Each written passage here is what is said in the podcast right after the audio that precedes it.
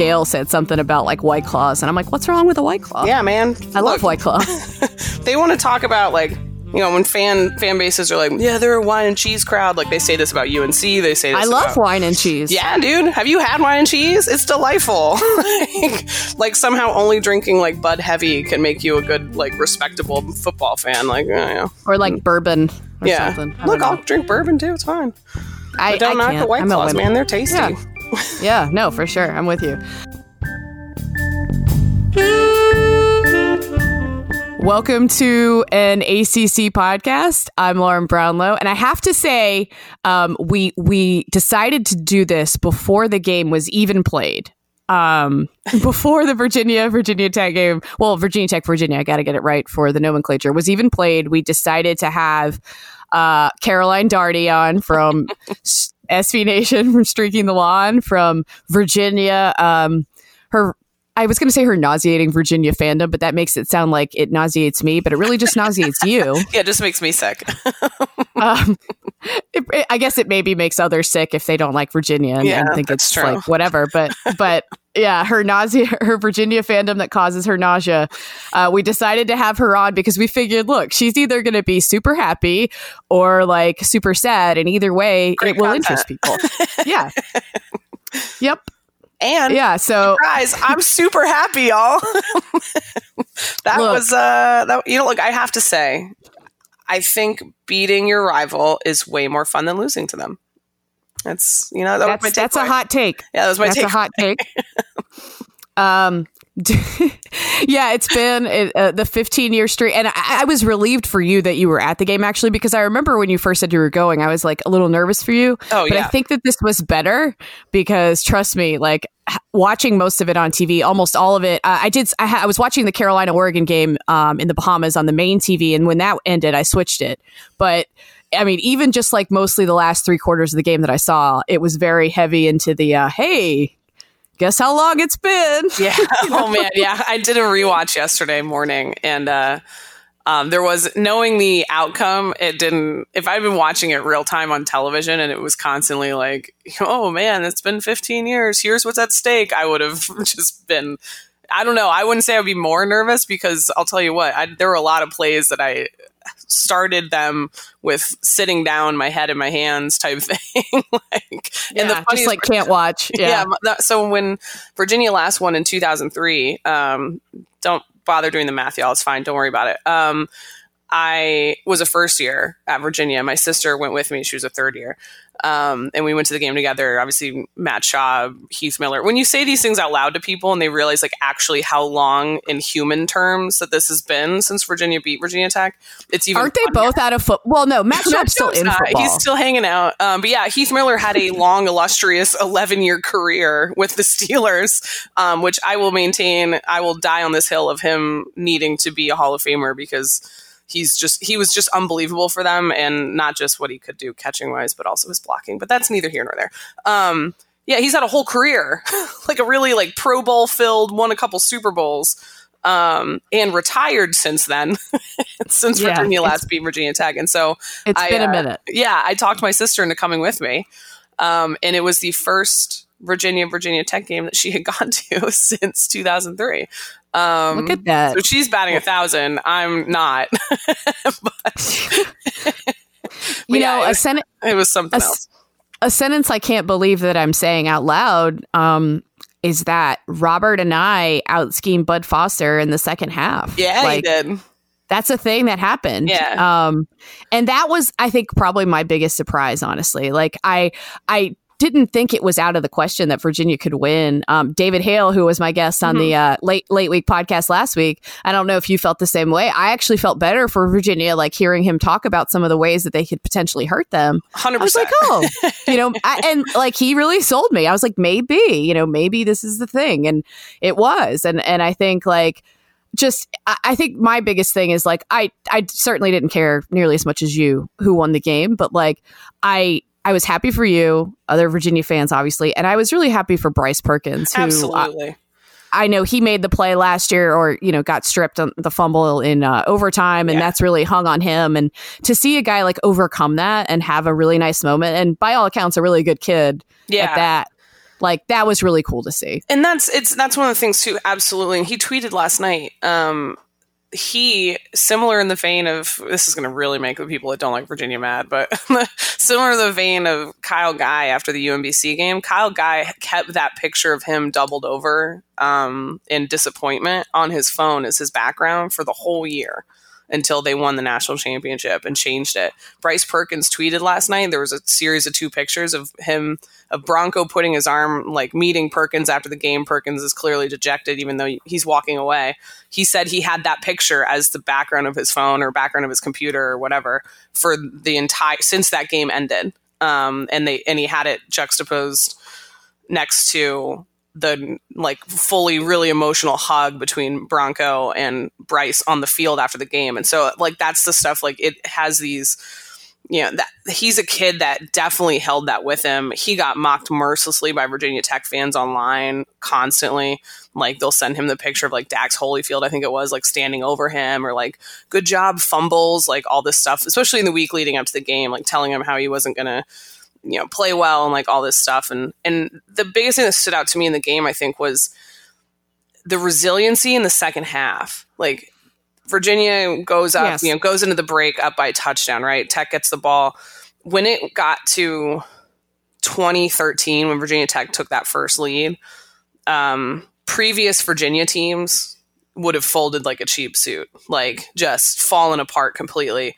And not only did virginia not do that they found Joe Reed for a huge explosive play for like you know third. I think it was almost like a fifty yard um, reception. Was that the one where he got hit so hard that I was like, how did he hang on? that, that was football? like the next or like two plays later, but that was not the same one. But yeah, absolutely, that's the stuff that happened like down the stretch. I know exactly which play you're talking about, but the the life in the stadium was completely sucked out when Tech went up because it looked yeah, like because they felt like yeah, they felt yeah. that inevitability like 100%. sinking in again for and so sure. Bryce connecting and finding like making that in the way that the play was drawn up and the that play at that moment and it was on first down. It was the they, Virginia hadn't had a first down since like the like first possession of the second quarter or something like that. It was something ridiculous. Like not only could Virginia not score, they just couldn't even get the ball moving whatsoever. And so this play immediately got this the crowd back into it. And I will say, I thought the crowd, you know, the expectations for a lot of these games have been, you know, Virginia Tech fans to their credit. They buy up a lot of tickets and they show up and they're loud. And third down, you hear those keys jingling and everyone gets rage and it's just horrible. But I will say, I think that the Virginia fans showed up and they were loud. And that got them right back into it. Um, and really set the tone of how that second half was going to go. And that was the part that really yeah. stood out is like this team is different and and they got big plays from Bryce obviously, but also Joe Reed and Hasise Dubois and like I could spend 3 hours just with an ode to Brian Delaney and making that 48 yarder. and I I I thought it was a mistake I really did. Like. I, I tweeted it. I was like, I don't think you should do this because I thought I, I, I didn't a I didn't think he would make it. Mm-hmm. So you know, whoops. I mean, I looked then, up and again head and hands because I looked up and was like, I just remember thinking, seeing where they were on the field, and I go, "That's so far." like, right, and then like, so if he misses it and mm-hmm. you're tied, and then I'm like, "Oh, Bronco, a minute and no, a half no, no, on the clock." Like, talk about, and that's the thing too with the kicking game has been something that for a while, basically since Connor Hughes, to really yeah. date myself, has been a little bit of an issue for Virginia. Um, including the la- last year when they switched to Delaney, that was the right choice, and he's done really well, and he's embraced that and worked really hard. But they had issues under Mendenhall, like finding the right guys. And when they did that turnover from London, like special teams was something that was a real mess. And, and huge credit to um, Coach Brumfield and like the staff that they've had to help with the special teams. In this game, they actually got outperformed, I thought, in especially returns. I'll say Tech had some really nice returns that they set up good field position with. But yeah, that was an area that I thought that I man. think David Hale David Hale yeah. thought that y'all could win. Yeah. and uh, their their place kicker, you know, the guy when they kept it out of Joe Reed's hands, except one time, I think. So they did a really good job of that, like on Tech's part. Um, but they they had some really really good like you know punt returns and stuff for field position. But um, that was a design play, basically to say like, all right, Brian, we trust you. We're going to get you into what we think is field goal range for you, and it's up to you. Um, and again, this is a kid that missed the, the, extra point on the first touchdown of the game, first and drive they, of the and, game. And, and, as I'm sure you saw in the rewatch, like they, even when it no longer mattered, in my opinion. Oh, they kept um, talking they, about it. Right. and you're point, like, dude. Yeah, it was aggressive, like how much they talked about it. I was like, let him go. Like he, he just kind of hooked it. Um, I was like, it's tied now. It's over. Yeah. Like, it's fine. but, and that was the thing, like, and I don't know, maybe in the 15 years prior, like Virginia doesn't make that, but th- then you you factor in not only, and we talked about this before I, in various you know texts or whatever, but my question was going to be curious about Hendon Hooker. How does he perform? One behind the sticks, if Virginia can set him up to have to play in like long passing downs, and two, how does he perform from behind? Like, or when Virginia knows he has to pass the ball, right? So there weren't actually a ton of, well, that's not true. There were actually a few third and longs because the Virginia defense got to him six times, three of which came on the final drive. But knowing the, I liked the way that the defense decided to play on that last possession. oh, I did too. Because yeah, yeah, they were they, like, they went at it. They yeah, didn't go prevent. Like they were like, you are going to have to make throws. You have a minute to go 90 yards.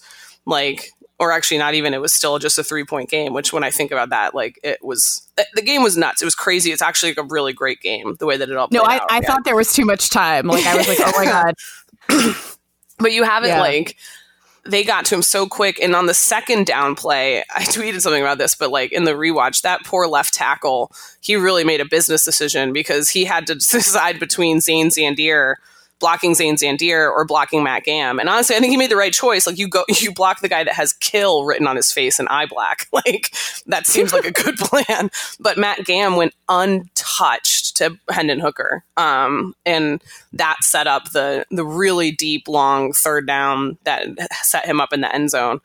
Um, so to end it on a, you know, strip sack touchdown, especially the way like the game last year played out, um, and then also with Eli Hanback, a kid that's played every single game in Mendenhall's tenure, to recover that for the win was kind of like a nice poetic moment. And I will yeah. shout out to analytics guys for Virginia for in the stadium. The confusion over the kneeling on the two point play was there was just so much pandemonium. Everyone's like screaming because they're like, "This is it! They've done it!" And then everyone's like, "Why aren't they kicking a field? What did they just kneel? What's happening?" Like, but when you look at it, like taking out the opportunity for Beamer ball to really come back up and oh, bite oh for you. sure. like, um, yeah. So yeah, what a game, man.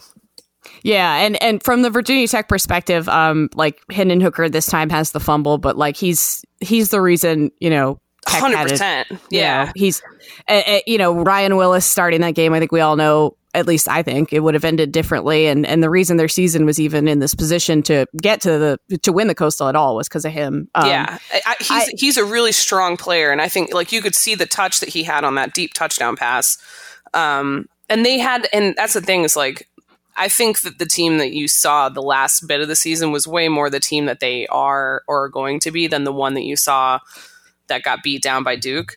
Um, they, they have some talent. Like those wide receivers are extremely talented. They obviously play a physical defense, um, and they return just about everybody. So I, yeah, I think, I, yeah. I get a lot of the angst. Um, I, I, understand, like the first half game plan. You know, knowing Virginia's down, however many DBs they're down. I, if you want to have questions about that, I understand. Or the um, three rushes it. when you get it down inside like the ten yard line, and they ran right. three horrible plays and settled for a field goal.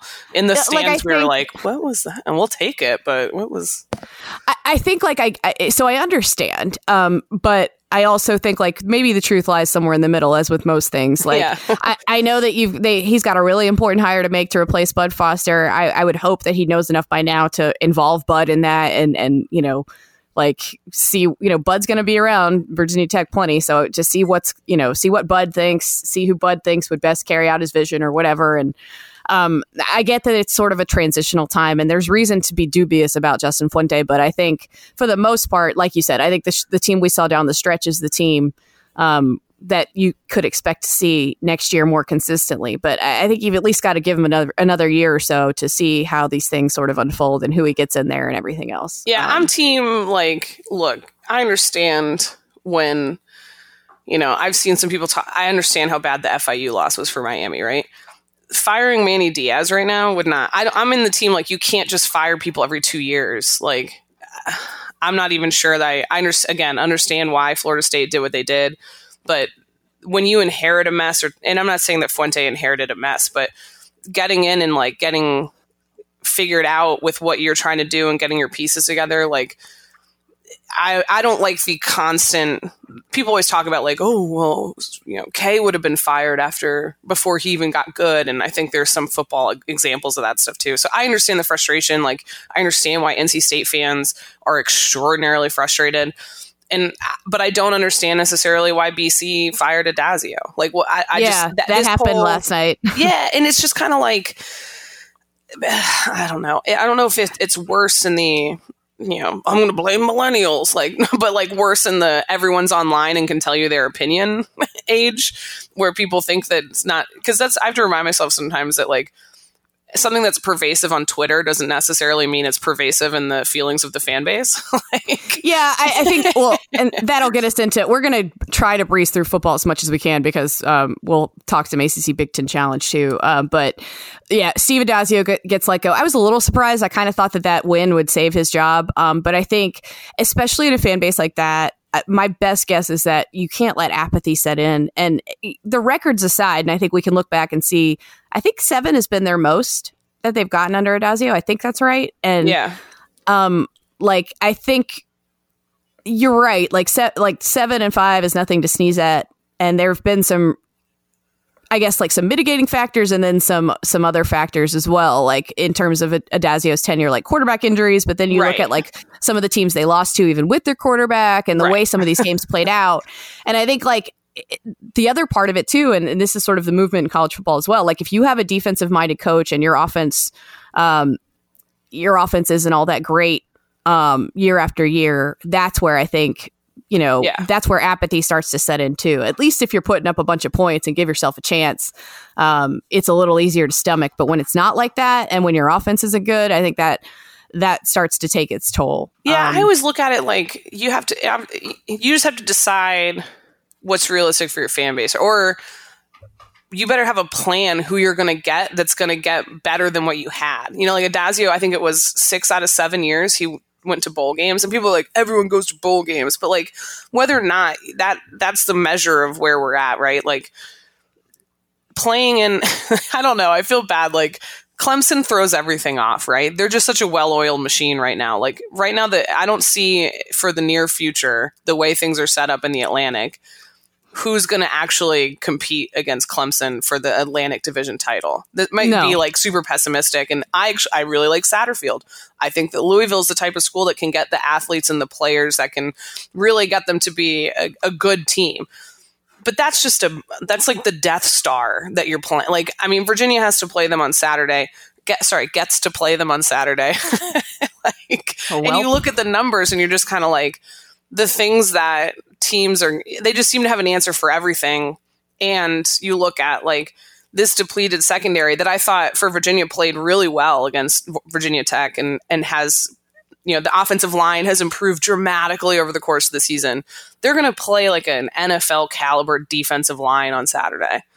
Like please just don't hurt Bryce. Like let him at least be like like please Isaiah Simmons like if you spy him or something like please like just can we make this one two hand? Like I'm, I'm joking, obviously, but like I, I look at it and it's you know Virginia's going to go out there. I have faith that you know the coaching staff will do something creative and have a plan. And but the line's 28 in a championship game. Like so that's what I'm looking at. Like if you're BC, do you have an idea of what you're going to do now? Yeah, I mean it, it yeah, I, I, it's interesting for sure. I think there was talk about like I, I, saw a report about like the Ohio State linebackers coach with Don Brown coming in as defensive coordinator, which he was there before at BC. It, may, it makes some sense, and but you better have somebody in there who knows how to run the offense because I think that's yeah probably a big issue that led to to Addazio getting let go in the first place. So yeah. um, who's going to take Venables? no, I was kidding.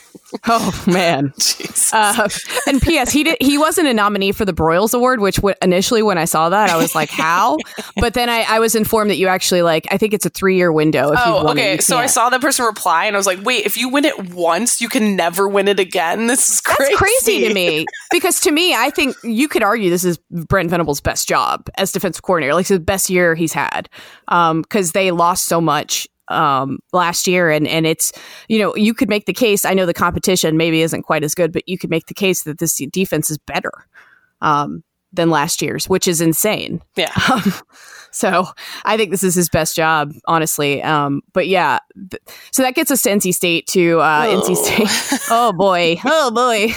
Uh, well, they had a halftime lead um, because, in my opinion, at least in part because Carolina decided not to bring their rain cleats. Um, That's a choice. Mack, Mack Brown's been letting uh, the players make a lot of decisions in terms of some of the aesthetic stuff, like uniforms and stuff like that. Because, like, who cares? that- yeah, I, I love. but like maybe that's one where you step in and go okay guys it's raining a lot and the forecast is for like a ton of rain throughout this game maybe we bring the rain cleats i don't yeah, know but they don't look as cool, Lauren. I guess. Well, they didn't look so cool, like slip sliding around. Like literally, some of the lost, like the lost yardage plays that Carolina had in the first half were like they fell, Yeah. and then like even some missed tackles, they just like slipped and fell. like I wonder if it was like Mack Brown's like, okay, we're gonna try and make this a little bit more of a fair fight. Let's leave mean- the rain cleats at home, and we'll see if we can still know. do it. No, I'm just kidding. Obviously, that was a big game for UNC, and um, NC State has pretty much owned that. I mean, not owned. It's a you know in the short window. I think it's what nine out of the last thirteen that State's won. it's nine out of twelve, but like I think it's I think it's like four out of the it's like Four six out out of the last six or something like that. ten, Yeah, and yeah, three in a row. Yeah.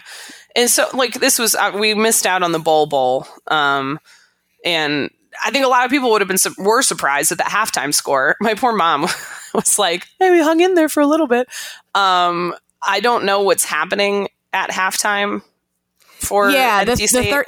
The, that's the thing. Like you touched on, like you know, Dave Doeren's not going anywhere for Yeah. one. So like, let's get that out of the way. They fired Dave Huxtable this morning. We we started recording this a little late, actually, for that reason, because I had to write that up real quick. Um, I was surprised it happened that quickly, but it has to, and they they'll have to do something with their offensive coordinators as well. I don't know if that's just making one of them the offensive coordinator. I don't know. Uh, if it's hiring a new one, I don't know what, but something's going to happen, and I'm sure that was sort of mandated to Dave. It was the perfect storm for them this season. Like just the per- everything that could go wrong that would make things bad went wrong. Um, yeah. and but but again, even that aside, like I mean, they lost so much from last year too. And if you're not Clemson or Alabama, you're not just reloading, but like yeah, absolutely. the- but but when you do look at the third quarter stuff and you see how badly they would get outscored in the third quarter, like I understand, and I think like they scored on their opening drive against Carolina, and it was like the first time they'd scored on their opening drive in like two months. Yeah, like that's also bad. Like you know, so if you're not coming out ready to go uh in the first quarter or in the third, that's certainly a reason to be annoyed and, and look at Absolutely. coaching. Nothing Like, will- absolutely. nothing will piss me off more than like this in- inability or, or lack of ability or refusal to make adjustments when it feel that's when you feel like that's when I feel people have the actual ability to say like okay you're getting out coached you're getting out you're like you're not prepared like Absolutely. to consistently be that and that's one of the things that I, enjoyed about early season and the way that Virginia's played out this year is the fact that like I felt like they were making outstanding halftime adjustments and and seeing like you know you've watched see, halftime adjustments are extremely important as a coach right? You've seen what they're doing. Like you have a chance to talk to your team and you fix things and NC State has done the exact opposite of that they're like what were we doing that worked stop doing that and let's And- do everything that stinks and let them score a million points on us in this quarter The the other thing is Carolina's been awful in the third. So like you're yeah, they save go- everything for the fourth. Like it's like Sam Yeah. Howell's like, uh, not yet, not yet, and the clock ticks over. And he's like, let's go. Like, they had 61 third quarter points in 11 games and they had 28 in this one. Oh, like that's that's real bad. And so I understand. like, Um yeah. So state fans, I hear you. Like I get it. I hundred percent get it. I don't like you're not there yet. This is a year where I don't think it's been consistently an issue. Like with NC State, you know, like you said, like if you lose a like NFL quarterback, like NFL offensive linemen, NFL wide receivers, like you lose your offensive coordinator, like and then on top of that every single person gets hurt. yeah, like, Like, it's not even so much the injury. It's like not the amount of injuries as much, and especially defensively, it's like where they happened. And so it's like I said, it was just a perfect storm of bad. Um, but it's a big year for them next year for sure. And then Carolina gets to a bowl. That was big for them because they have a ton coming back too. Like I don't know who's going to be a heavier favorite. Like I'm sure Carolina and Virginia Tech will both be like, you know, yeah. get a lot of buzz for Coastal, Sam and it'll be Howell should interesting. probably just go to the NFL for you know he's that's just to be safe. He should probably just go. He's going to be a nightmare. Um, And and that's the, like the weird thing is his stats were crazy, but like I didn't think he played like he made a couple throws that you're like holy crap, but like I didn't think he played that great. Like Yeah, it overall, wasn't his best game, but- up, yeah, yeah, but he still piled up like 400 yards and whatever, and he has like the third most touchdowns in an ACC season. So there's that. And then the pick he threw, I thought was pretty bad, but like other than that, he you know he did fine. I just didn't think he was like amazing. They just ra- you know they stuck with the run. That's the thing. Yeah. You know you talk about adjustments like Carolina and Carolina fans were all like, why are we running the ball? And I'm like, well, I, they're I knew what they were doing actually, and I was impressed that they were doing it because like Yeah. they they knew they would wear them down because they don't have a lot of depth, and that's exactly what happened. So um anyway, yeah, that gets us to um, I don't know if there's really much else football to talk about except for the Auburn Hedge ladies. Um, not as not as going to kill us for this. they were my favorite. I, I thought this weekend in general of football, this rivalry weekend, I thought was really fun. Like, granted, this is the first time in 15 years that this weekend has been remotely fun for Virginia fans.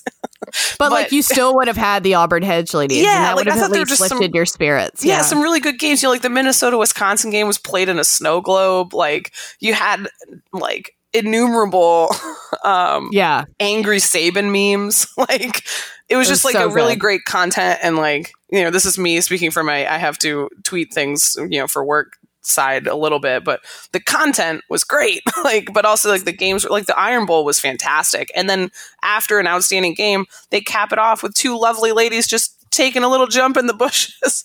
yeah. For full context, in case you didn't see this, um, these Oh, two um, blonde Southern uh, looks to be middle aged women um, were trying to rush the field, and um, you know, as hedges do, was a little bit of a of a blockade for one of the ladies, and she ended up on her back a little bit. And I I think like this is the like we went to the trampoline park with Alex not that long ago, and. Um, he wanted to go into the foam pit, and I legit like I was with Eric, Oh, thankfully, yeah. but like I legit was like, I am stuck in here. I Like, live here now. yeah. I was like, I don't know that I can get out of here. And that was like what that lady looked like in the bush. And I, I do. I want to know everything about I know Yeah. Nicole Auerbach from The Athletic, who writes a lot of these kind of kooky college football pieces. Like she found the girl who was knitting at the kit. She's on the case. Like I know she is. Um, trying to figure out all about these women. Um, but like they're just such southern quintessential southern like tailgate ladies and i love them like i want to know everything about oh, them Oh, yeah, i want to be their best friends like i just you know I, I i think i wrote too like i'm sure they have like they bring casseroles to the tailgate with like in like monogrammed warming bags like Oh, yeah. that's who That these women tailgate- are is fantastic. Like they have, you know, the matching tablecloths that have the clips to hold them on because they're not amateur stuff. And like Yes. the most eh incredible spread of alcohol, and they'll make you anything that you want. And yes, and their warming bags are vera bradley. Yes, exactly. Like I just want to be best friends with them and hang out with them and just like have a glass of white wine and talk about like what it was like getting out of the bushes on national television. Like they i yes it was extremely like relatable content for me because i was like that's me. That would be me. That's why i live in fear of like getting memed yes, because like that would that would 100% be me. It would be a duke basketball game with like someone crashing into me or like a ball hitting me in the face um but yeah that's like i love them so much. And yeah they they totally give you extra alcohol they're like giving the underage kids their tailgate alcohol. With like a wink, like wink. yeah like don't tell your mom. Like i wa- i just want to know everything about them. Um i think that i feel like one of them also teaches at sunday school. Um I have so many. Yeah, we could. I mean, I could go on all day, but again, I know Nada will kill us um, if we do. But I, what once more information comes out about these lovely ladies, I, I, I want to revisit because Yes, I could literally do an entire podcast episode about like who I think they are um, I love and how it. much I love them. Um, so yeah, that was awesome. But yeah, that's not not much else from football. Um, Syracuse really pulls off an overtime. oh, that game, you, Kendall I felt like that game went on for six hours. it did. Um, it did. No, and and I, I mean, I was seeing Frozen too, actually. Oh, Uh, nice. I need to go. Yeah, and all of a sudden I see my phone blowing up. And I'm like, "What's going on?" And yeah, it was because people were like, "Did you see the Wake game?" And I'm like, "No." No, I'm trying to have a Um, life. But yeah, poor Kendall Hinton. And I, I did. It did warm my heart to see people sort of tweeting at him, Wake fans, and saying like, "Hey, you know, we love you. We appreciate Yeah. you. Don't don't pick your head up." You know, Twitter's usually a cesspool, but I thought that was wonderful. Yeah, Um, and that's in that game. You know, Wake is another team that I think just injuries kept them Yeah. from. And they're they still had, I thought, a great season. And Dave Clawson's such a good coach, and they've gotten so many great players. I think are so easy to root for, like Jamie Newman and um, Surratt. Um, I all I can think now is Chaz, but Sage, Sage, Sage. There we go. I even I think that rolls off the tongue. Anyway, I hope he still makes all ACC in spite of. yeah, and I know, think like, he will.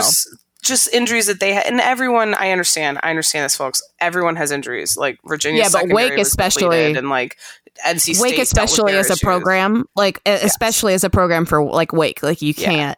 and especially because they were cruising. Like they were, they were playing so well, and like not that again, not that I think anyone was gonna take out the maybe Death Star is not the right an- right analogy because you know like that would imply that a team could take them out with one well shot like plasma beam, but I can nerd out later.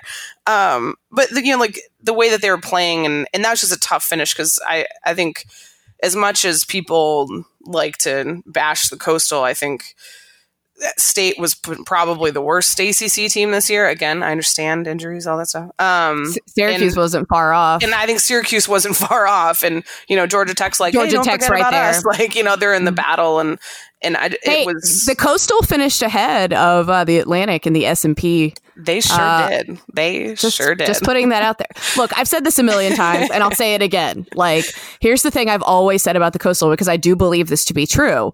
There are a lot of middling teams in the Coastal, but that's also kind of the point. Yeah. Like, there are it, it the way things tend to shake out in the Atlantic. I feel like there are there are teams at the bottom and teams at the top, and there have been te- there have Yeah. been years where I think it's not like this, and there is more depth there. Like when when Louisville had Lamar Jackson and FSU was still pretty good. Sure. Yeah, you, you're you're right, and of course it's harder to win the Atlantic because Clemson's in it, so you're Yeah. not winning it. hundred So we all understand that, but I mean, I think to act like to act like your team would do way better in the other division, I think is is a little foolish, especially when your team isn't exactly dominating anybody else. Right. And that's the thing that gets annoying. And this is also, you know, I think Packer and Durham have talked about this on the ACC network, but um, it's the frustration with like, I don't know. I'm not in the okay, sure, I 100% support Dabo with the woe is me, like no one respects us thing. I get that that works for his team. Like, I think He's, that's a motivational he's thing. Sabaning. Yeah, it's a Yeah. motivational thing. and but I also think, and to some small extent, he has a point because you know Carolina beat South Carolina, Virginia blanked South Carolina last year, Last uh, year, twenty eight yeah. nothing. You know, like,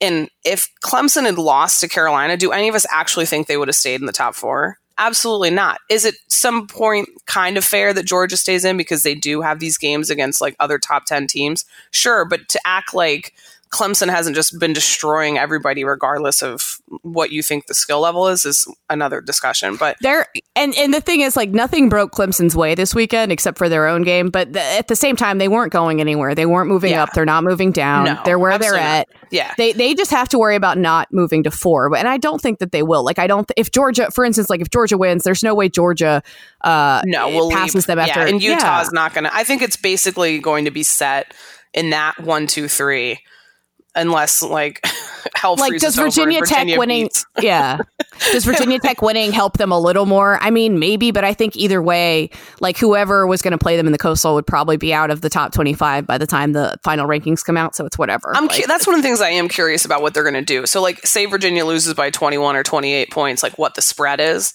Like, does Virginia stay number 20? Because, like, congratulations, you lost exactly how people expected you to to the number. Yeah. 15. So it probably it- just depends yeah it depends on what everybody else Yeah. does I think But the other um, part that kills me is like, dude I speaking of like the fringe top 25 teams though like I was so happy to rank I ranked uh multiple service academies yeah, and Navy and made Air happy. Force, yes hanging in there. I, I was I love it. I was so happy to do that. Like I was like, "Yay! I love ranking service academies Yeah. when they when they deserve it, of course, Sure. but like they do." So Yeah, it's Um, just when when the good coastal teams or the good ACC teams aren't Florida State, Miami, and Virginia Tech, everyone just assumes that everyone sucks, which is annoying. Like, sorry, when Yeah. the ones that aren't Clemson, like when it was Virginia and And Wake you can blame my, you can blame Miami in part for this. Like hundred percent. And it's just like, Miami has has Miami was so bad this year that I think that that skewed some things too. Honestly, um, that was one of the things I talked about before this Virginia Virginia Tech game. Is that everyone was talking about Virginia Tech as if Virginia was limping into this game, that they were on like this skid. Well, I mean, Virginia was like- a pretty has been a pretty good Right. football team all year. Virgi- they lost Virginia's yeah Virginia's games. offense Virginia's offense had turned a- the corner Yeah, and was really good. Yeah. Um, the defense though was kind of limping in, so I the think that defense was, was, a little bit into that. that was week, my but- concern. Yeah, Oh, like that was. but again, like I, sh- you know, the, the the coaching staff did show that with you know that bye week before the Liberty game, um, and two weeks to prepare for Virginia Tech. Um, that the, I thought the secondary they they coached them well to to be in a position to to put them in a position to win the game, and I think that's what they needed to do. Yeah. Um, But when you have that linebacking core, Noah Taylor was fantastic. Anyway, side note. no, Um, he, he really was. Yeah, yeah. I can't believe But the season's almost over. That's the I know. Um, I guess before we get to the ACC, I, how many White Claws did you consume after the game? Um, I think I had only like three before the game, but then there was also like a something called a French toast shot, which don't it was tasty. It just tasted like butterscotch and and vanilla and yeah, recommend. Pretty tasty. Interesting. Yeah, all right, was nice. Um, no, because I, I, w- I was funny to me. One thing I saw, like Virginia Tech, some Virginia Tech people like making fun of, like I think it was James Gale, Gale said something about like White Claws, and I'm like, what's wrong with a White Claw? yeah, man. I love White Claw. They want to talk about like you know when fan fan bases are like, yeah, they're a wine and cheese crowd. Like they say this about UNC. They say this I love about- wine and cheese. Yeah, dude. Have you had wine and cheese? It's delightful. like, like somehow only drinking like Bud Heavy can make you a good, like respectable football fan. Like, uh, yeah, or like bourbon or yeah. something. I Look, I'll drink bourbon too. It's fine. I, But don't I knock can't. the White I'm Claws, man. They're tasty. Yeah. yeah, no, for sure. I'm with you. All right, well, that nothing gets us into uh, ACC Big Ten more than alcohol talk. Um, ACC Big Ten Challenge in basketball. I mean, look, I'm I'm still not fully in basketball mode. Just admittedly, I'm not. Um, but uh, it wants to start on a Monday now, so we have to start talking about it. Uh, God, this Monday is gross. Oh. Uh, so kicking us off, so to speak. I'd actually is- rather they do. They, they I'd rather see this on this game. Monday. I'd rather see this game in football. By the way, uh, Miami at Illinois. Um, okay, Miami is four and three and not very good, as we all knew would be the case. Uh, Illinois, I guess, is fine. Um, sure, Uh, they're something and one, I believe. Yeah, six, six and, and one. one. Yeah, Uh, but they they just coming off a big win over D two Lindenwood. My God, yeah they they literally have not beaten anybody, and the one team that they did play, Arizona, um, crushed them ninety to sixty nine. My God, not nice. Um, yeah, that's weird. Okay. Uh, yeah, Clemson though we don't trust to do anything good, or Miami we don't trust to do anything good though. So, I mean, that is what it is. Miami, Yeah, it's to, to be fair to Miami, they don't have a bad loss. Like they don't, but Right. still. and I, I Um, will always, you know, anything that Chris Lykes is involved in is probably going to be like on some level remotely interesting, just because he's delightful. And DJ Vasiljevic has actually been like the Dad guy. bod three pointer. I yeah, love him. which like I don't know if necessarily having DJ Vasiljevic be like your guy. no, is that's not good. the sign it's of you know, but this will be yeah. They really ease you in on this Monday. Oh my god, yeah. And so, okay, that's probably an L. I'm not going to keep track of the wins and the wins and losses here, but that's probably an L. I actually think Miami's going to win. Really? Yeah, I don't know why. I just think this is one of those that will shape up to be like a close game. That like this. I don't know. I just feel because I'm like I said, I, I Miami hasn't done anything particularly impressive, um, but they also haven't like really done anything that I was like getting blown out by um, Louisville to start the season is something a lot of teams are going to do. Um, or not to start the season, obviously, but a lot of teams are going to get blown out by Louisville. Um, so I'm just kind of curious. I don't know. I mean, they do have like 40 spots on them. you know, Illinois does, but I just have a weird feeling about this one. All right. Well, then let's go the other one. We got oh god, gross. Um, Clemson at Minnesota. Oh, ugh, that's a no for me. Uh, oh, because I love myself too much. I'm gonna Um, watch both of these. Oh my god, I might watch. I yeah, I, I'm lying that I love myself. I watched the whole Panthers Redskins game, um, so I don't. My, oh, little Richard Patino, that team's not great. Yeah, Um, this three is and a four battle the of year. 70 versus 77 in KenPom. But like, be honest, and maybe this is my Clemson uh, dislike talking, Clemson basketball dislike specifically. Um, we don't trust Clemson to do anything good, do we? Like, No. really? No, of course we don't. They- Clemson, uh, I mean, they got five a nice and two. win. Yeah, they had a nice win. They lost to Virginia Tech. Okay, fine, which Col- is turning yeah. out to be a much better team than that's a whole nother podcast. Is like, is Mike Young actually a wizard? Mike Um, Young is a wizard. I can attest to this. like- Having seen it in person before, even this year, he Yeah. is a wizard. so you know they lost by seven to Virginia Tech like the first game, and it was it was much cl- it was closer than that that seven points I, if I remember correctly was actually because of free throws at the end, not because like Clemson wasn't within you know tying it or whatever. Um, they got a nice win over TCU, their top fifty KenPom, and then they lost by four to Colorado in a really yeah, that's a ranked team. Yeah. yeah, that's a ranked team. So I- I'm curious to see. I really like um, Aamir Simms. I'm like super huge team Aamir Simms. Um, so I, I I don't know why, but I just like love him. Even though he is actually you know and it's not his fault. It wasn't on purpose, but he's the one that broke DeAndre's wrist. So maybe in Oh, like some weird way, Virginia fans are like, it's all we got the championship because of Aamir Simms. I just think Um, Clemson basketball is always always looks gross. But to be to be fair to Brad Brownell, who is a nice person, um, yes, uh, uh, to be fair to him, like they lost a ton, and I'm I'm uh, I'm honestly mildly impressed that they even are where they are right now. So absolutely. And that's Um, they were definitely more. I look at that roster and I'm like, who, who are you? oh, li- Like- I'm I'm going I'm going through their bench warmers. Yeah, literally, I could name John Newman and Aamir Simms, and that was the only people I knew on that roster. But I'm going through the bottom, and they have someone Yeah. named well, Wells Hogue and O'Neill McBride. Yeah, I'm kind of surprised sound Wells like Hogue isn't playing like lacrosse at Hopkins. You know what I mean? Like, Totally, what are you Wells doing, Hogue. Alex. Hemenway? Um, Yeah, so yeah, I think that one could be interesting? Question mark. I don't know. Both Um, of these. you use that two word a little loosely, I think, but this is Yeah. again, this is my my dislike of the way Clemson plays offense, which is deciding not to. So Yeah. Um, you want to talk about boring? It's Clemson's Ugh. offense. yes, thank you. Exactly. Yes, you know I I am on this hill with you. Yes. Um. All right, Tuesday, and we'll okay. Northwestern at BC. Um, no, thank you. uh, you know. I will watch that because Northwestern has a grad transfer using his fifth year of eligibility to play basketball, like Tewaaraton, number one player in the country, former lacrosse player from Loyola on their team. oh, interesting. Uh, Yeah, Northwestern just lost. Northwestern just lost to Pitt by double digits. Um, so I would think Boston College should win this game, but Boston College is lower than them in KenPom. So who Boston knows? College lost to DePaul. Ugh. and St. Which- Louis, who is way lower. DePaul oh my god! coached by Dave Leitao. For those of you keeping track at home, Oof, not good. Um, so yeah, this is a battle of gross. Um, so yeah, that's that's not worth watching, like you said. Um, then seven o'clock, Iowa at Syracuse. Speaking of gross, oof, no, thank you. Syracuse. Oh boy, Man, they really they really leaned into like a couple of the matchups, and then the rest they were like throwing darts at a board.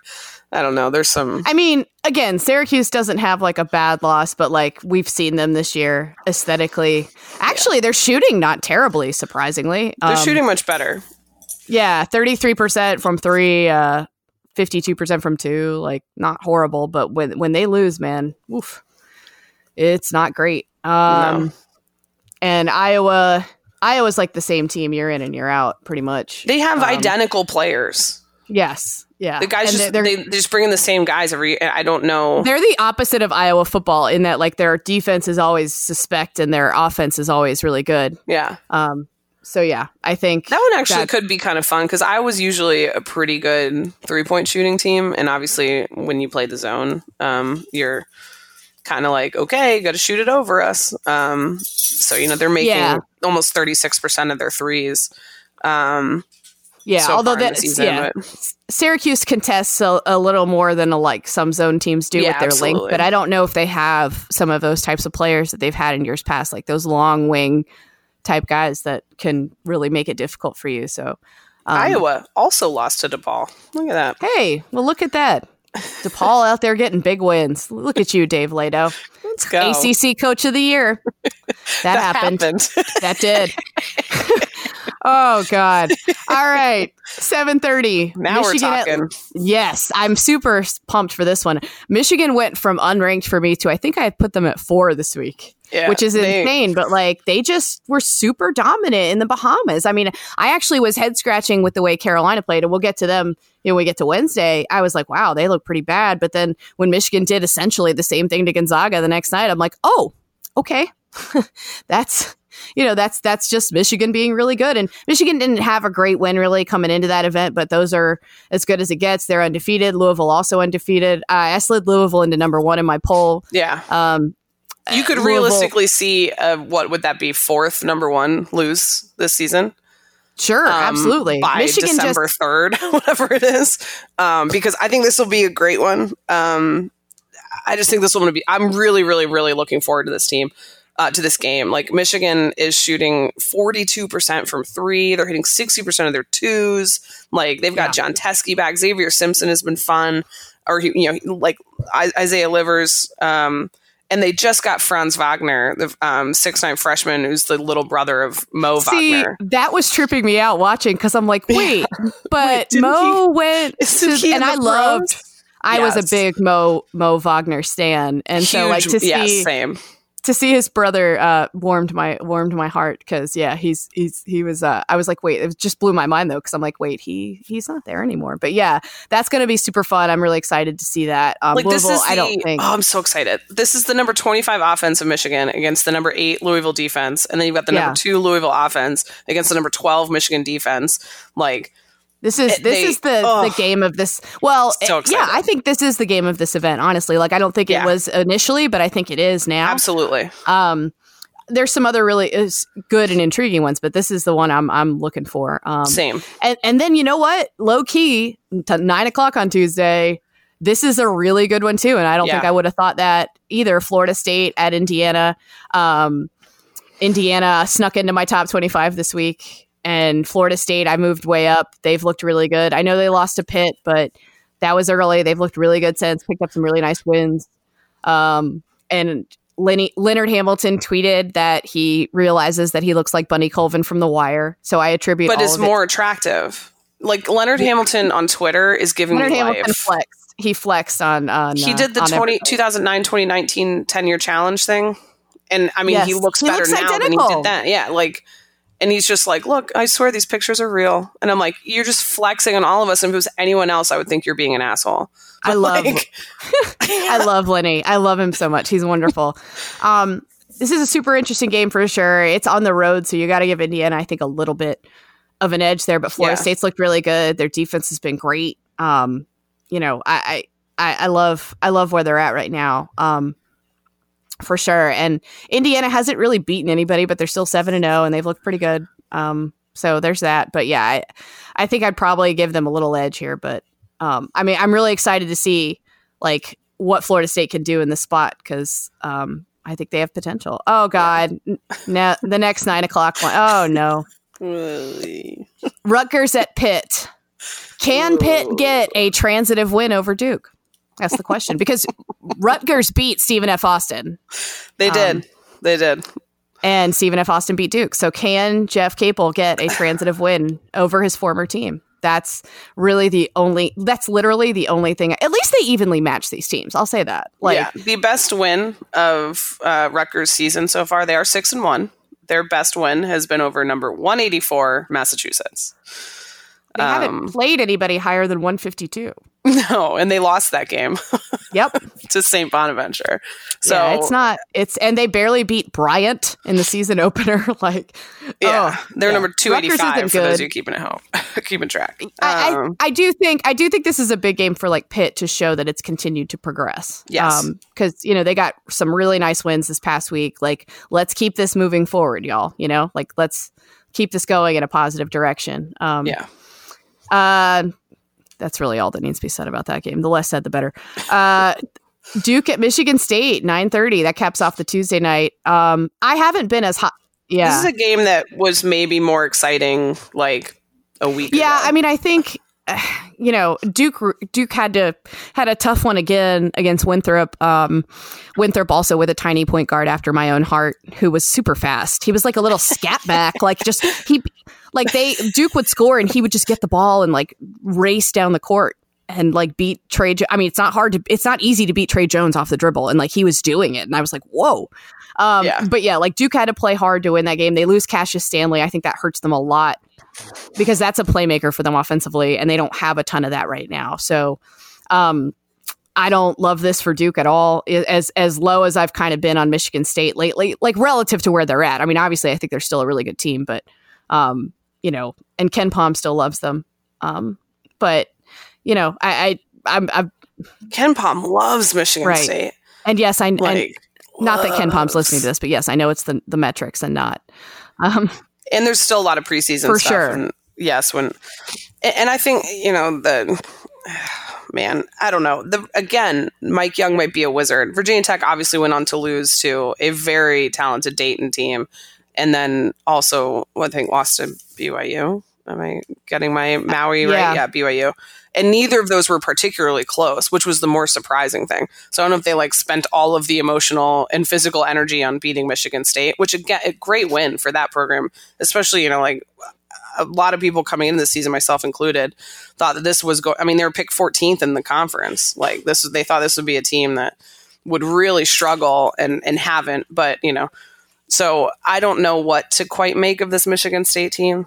Um, I mean, obviously they're talented. They have the preseason player of the year in Cassius Winston. There's, I think Um, they're still going to win. Um, for me, I'm looking like I'm looking at this as like how close can Duke keep this, and and you know how well do they play? Yeah, I think they. I think they. yeah, I was see as I was about to say the sentence of like, yeah, I think they actually you know crushed Duke. Then I was like, it's going to be so Duke to have like Joey Baker go five for and five. he was something like great that. in that. I mean, he's the reason they won that Winthrop game. Like he he is the reason.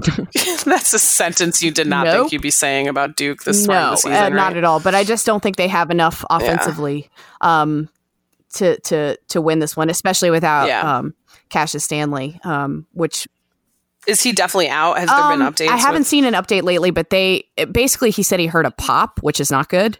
Um, and Ugh, they think it's good. his hamstring though. So um, I think he's supposed to get an MRI today. Oh gosh, those things shouldn't make those. yeah, kind of so I, they're looking at. I mean, he's definitely out for this game. I, I, I would assume. So, like, I, now how long after that? I don't know. Kay was saying they hope by like right after Christmas would be ideal, but you just don't know yet. So, um, I mean, this is it's going to be a stretch for them. You know, they've got Michigan State, and then Friday, those uh, this the second or sorry for them, it'll be their first ACC game. Um, they played, you know, at Virginia Tech. Like this is not an easy Not stretch for Duke, especially if you have an injury with a major player and are coming off of you know some potentially shaky nerves or pressure or whatever of losing to Stephen F. Austin, and then you know struggling with Winthrop before winning by Yeah. 13. So like this is feet to the fire. You're going to figure out a lot about your team at this point. Um, because like that's a big big week coming up for Duke. I think they need to run their offense through Vernon Carey. We'll see if they decide to go that route because he's been playing really well. Um, but yeah, um, so like let's move on to Wednesday then. Virginia at Purdue, another team KenPom really likes. Um, this is a game that I, this is what I love about the ACC Big Ten Challenge. When they design these things, they think like, oh, what was you know they look for, they do look for good matchups with these marquee teams and stuff. And this is a game that was set up solely because of the way the Elite Eight went. Right? We can For all sure. agree on this. but I'm still, yeah, I'm still super Like, interested the- to see it for sure. it'll it'll definitely be it will be fun. Uh, well, that's a lie. It might not. This might be if you don't like. Wait, they still have a Haarms on if their you team? think the Virginia How do is they still have a Haarms? Yes, they, so they still my have God. Haarms. He's been there for six years. It's great. I'm excited for him. He's art. He's like the Yeah, new he's Jack Salt. Um, but it, it just this is a game that will be extraordinarily different from the way that the game was played in the Elite Eight. So there might be a bunch of people that tune in like, oh, that game was really good last year, not knowing anything about either of these teams this year. And KenPom's predicting a 50-48 game, just for y'all at home listening. Like, just this is this is the like, um, what's the, like viewer discretion is advised, like, just in case, like. This could be a rock fight. This will be a rock fight. Virginia's offense. Virginia's going to move up in the top five. I don't know how I feel about that. I think this is a team that has high potential. The ceiling's very high. Braxton Key is probably still out with his wrist injury. He had wrist surgery. So it's off offhand, but he could be out anywhere from four to six weeks, depending, maybe eight. Um, you know, and, and it's a team that has struggled with outside shooting um, right now, only making 25% of their threes. Um, so a lot is going to be asked of Diakite, of Jay Huff, which are fun players. Like, don't get me wrong. Um, you know, Kihei Clark has really stepped up. Um, and you're going to have a bunch of new faces. And then you look at the Purdue side. A lot of new faces. Um, yeah. Aaron Wheeler, a lot of new Wheeler. Aaron Wheeler's a big player. Um, Trevion Williams, uh, Nojel Eastern. So these are guys that were on that team last year. Um, but this is not the Ty Jerome and Kyle Guy out shooting like or going head to head with Carsen Edwards, who could yeah. not miss. So it'll be fun. I think it'll be. I just said you're going to learn a lot about Duke this week. You're going to learn a lot about Virginia this week because they've got this game on the road, um, and then host North yeah. Carolina um, on Sunday. So this is going to be another kind of, you know, who are you? And this defense, which legitimately, I feel like I say this every year, but this legitimately could be the best defense Tony Bennett has had um, which is saying something. Uh, they're currently sitting at 78.9 on the defensive efficiency, which is disgustingly low. Um, but their offense str- is struggling more than than what you saw in like 2016 yeah. or 2017. Um, we'll breeze through these next few um, just in the interest of time, especially because Nebraska at Georgia Tech just it's a no from me. I'm not no no no, no, no thank you. Um, it, yeah, uh, Notre Dame at Maryland. Um, Notre Dame's yeah, that it could be. be. Notre one. Dame six and one only lost North Carolina. Um, Maryland will go way up in the rankings too. I think. Um, so that it'll yeah. be interesting. Maryland's had some slow yep. starts, so if, if, Notre Dame can keep them limited, um, Maryland has had some struggles. Cowan and uh, Morsell, I think they have a Morsell. I get him confused when people say that. I think I'm forgetting to watch Virginia with Casey Morsell. Um, but that that's a fun one. That's going to be a good one. Uh, Wake at Penn State. Um, I mean, no one trusts Wake to do anything good. They did push Arizona um, the other night. Um, yeah, but yeah, I mean, no. Ugh. And. Uh, Wisconsin at NC State. This, this, game intrigues me only because Brad Davison uh, returns to Raleigh, and yes. he he went exactly. viral last year for the NC State performance, and I use that word accurately. I think in this instance, yeah, they uh, flopping right.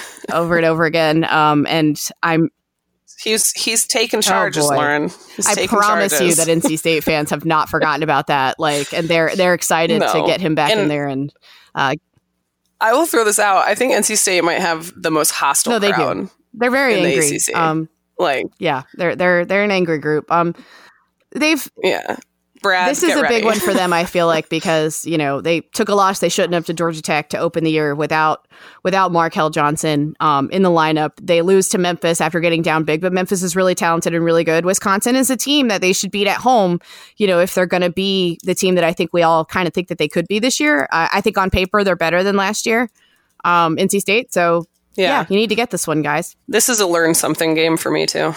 Yeah, like I want to sure. watch this game and, and figure out where these two teams are because um, I, I, don't think I've been able to tell yet in the early season. They've confused the hell out of me. So, and then we get to Ohio State at UNC. Um, Ohio State's been playing really, really well, yeah. um, just great. And and I, I actually moved them uh, to number two in my rankings this week. I've been high on them since the start. Of the, I know they haven't really beaten anybody, but they crushed Villanova. Like they just yeah. absolutely dominated them. Um, and and I think you know I'm really intrigued to see how they look. Um, Carolina last week, uh, you know, they look ugly in the loss to Michigan, but Michigan will do that to people as we saw. And then mm-hmm. honestly, I was as as eyebrow raising as that game was, the next game was was equally. Imp- I mean, that was their most impressive win to me. Like yeah. the, just, I Oregon, I've been really high on all year, and for Oregon's them, a great team. And then with Cole Anthony picking up his fourth foul with like ten minutes to go, and for them to put in KJ Smith and still, you know, not only keep the lead but grow it you know, with with with Anthony on the bench, that was a big question mark for me. And for them to do that against a team like that um, was a good sign. It's at Carolina, so I think that gives them, you know, it gives them a little bit of an edge for sure. But Ohio State's really, really good, and so I'm just I'm I'm I'm going to be at this game. I'm I'm super excited to watch it and just kind of see where Carolina's at because you know getting Brandon Robinson back helped a lot with their three point shooting, and they're still rebounding like crazy. Arma- Armando Bacot has looked really, really good uh, as a big guy. Um, down who's your Who's your second threat for Carolina. So obviously Cole Anthony's the one that everyone's going to key in on. So like in yeah. a big game, or if Cole gets, if Cole goes cold, lol, not going to happen. But if Cole's struggling, who who's the second guy for Carolina? I think that they need this team to go inside out, and it's like a vintage Roy Williams team in that regard because they haven't had back to the basket big guys in a while. But Bacot yeah. can be that guy. Garrison Brooks, I think, has gotten so much better and is so good defensively. Uh, yeah. Uh, I know, I know you'll appreciate screen hedging as much as the next Hell person, yeah. but he's really good at that. He's a really good positional defender down low.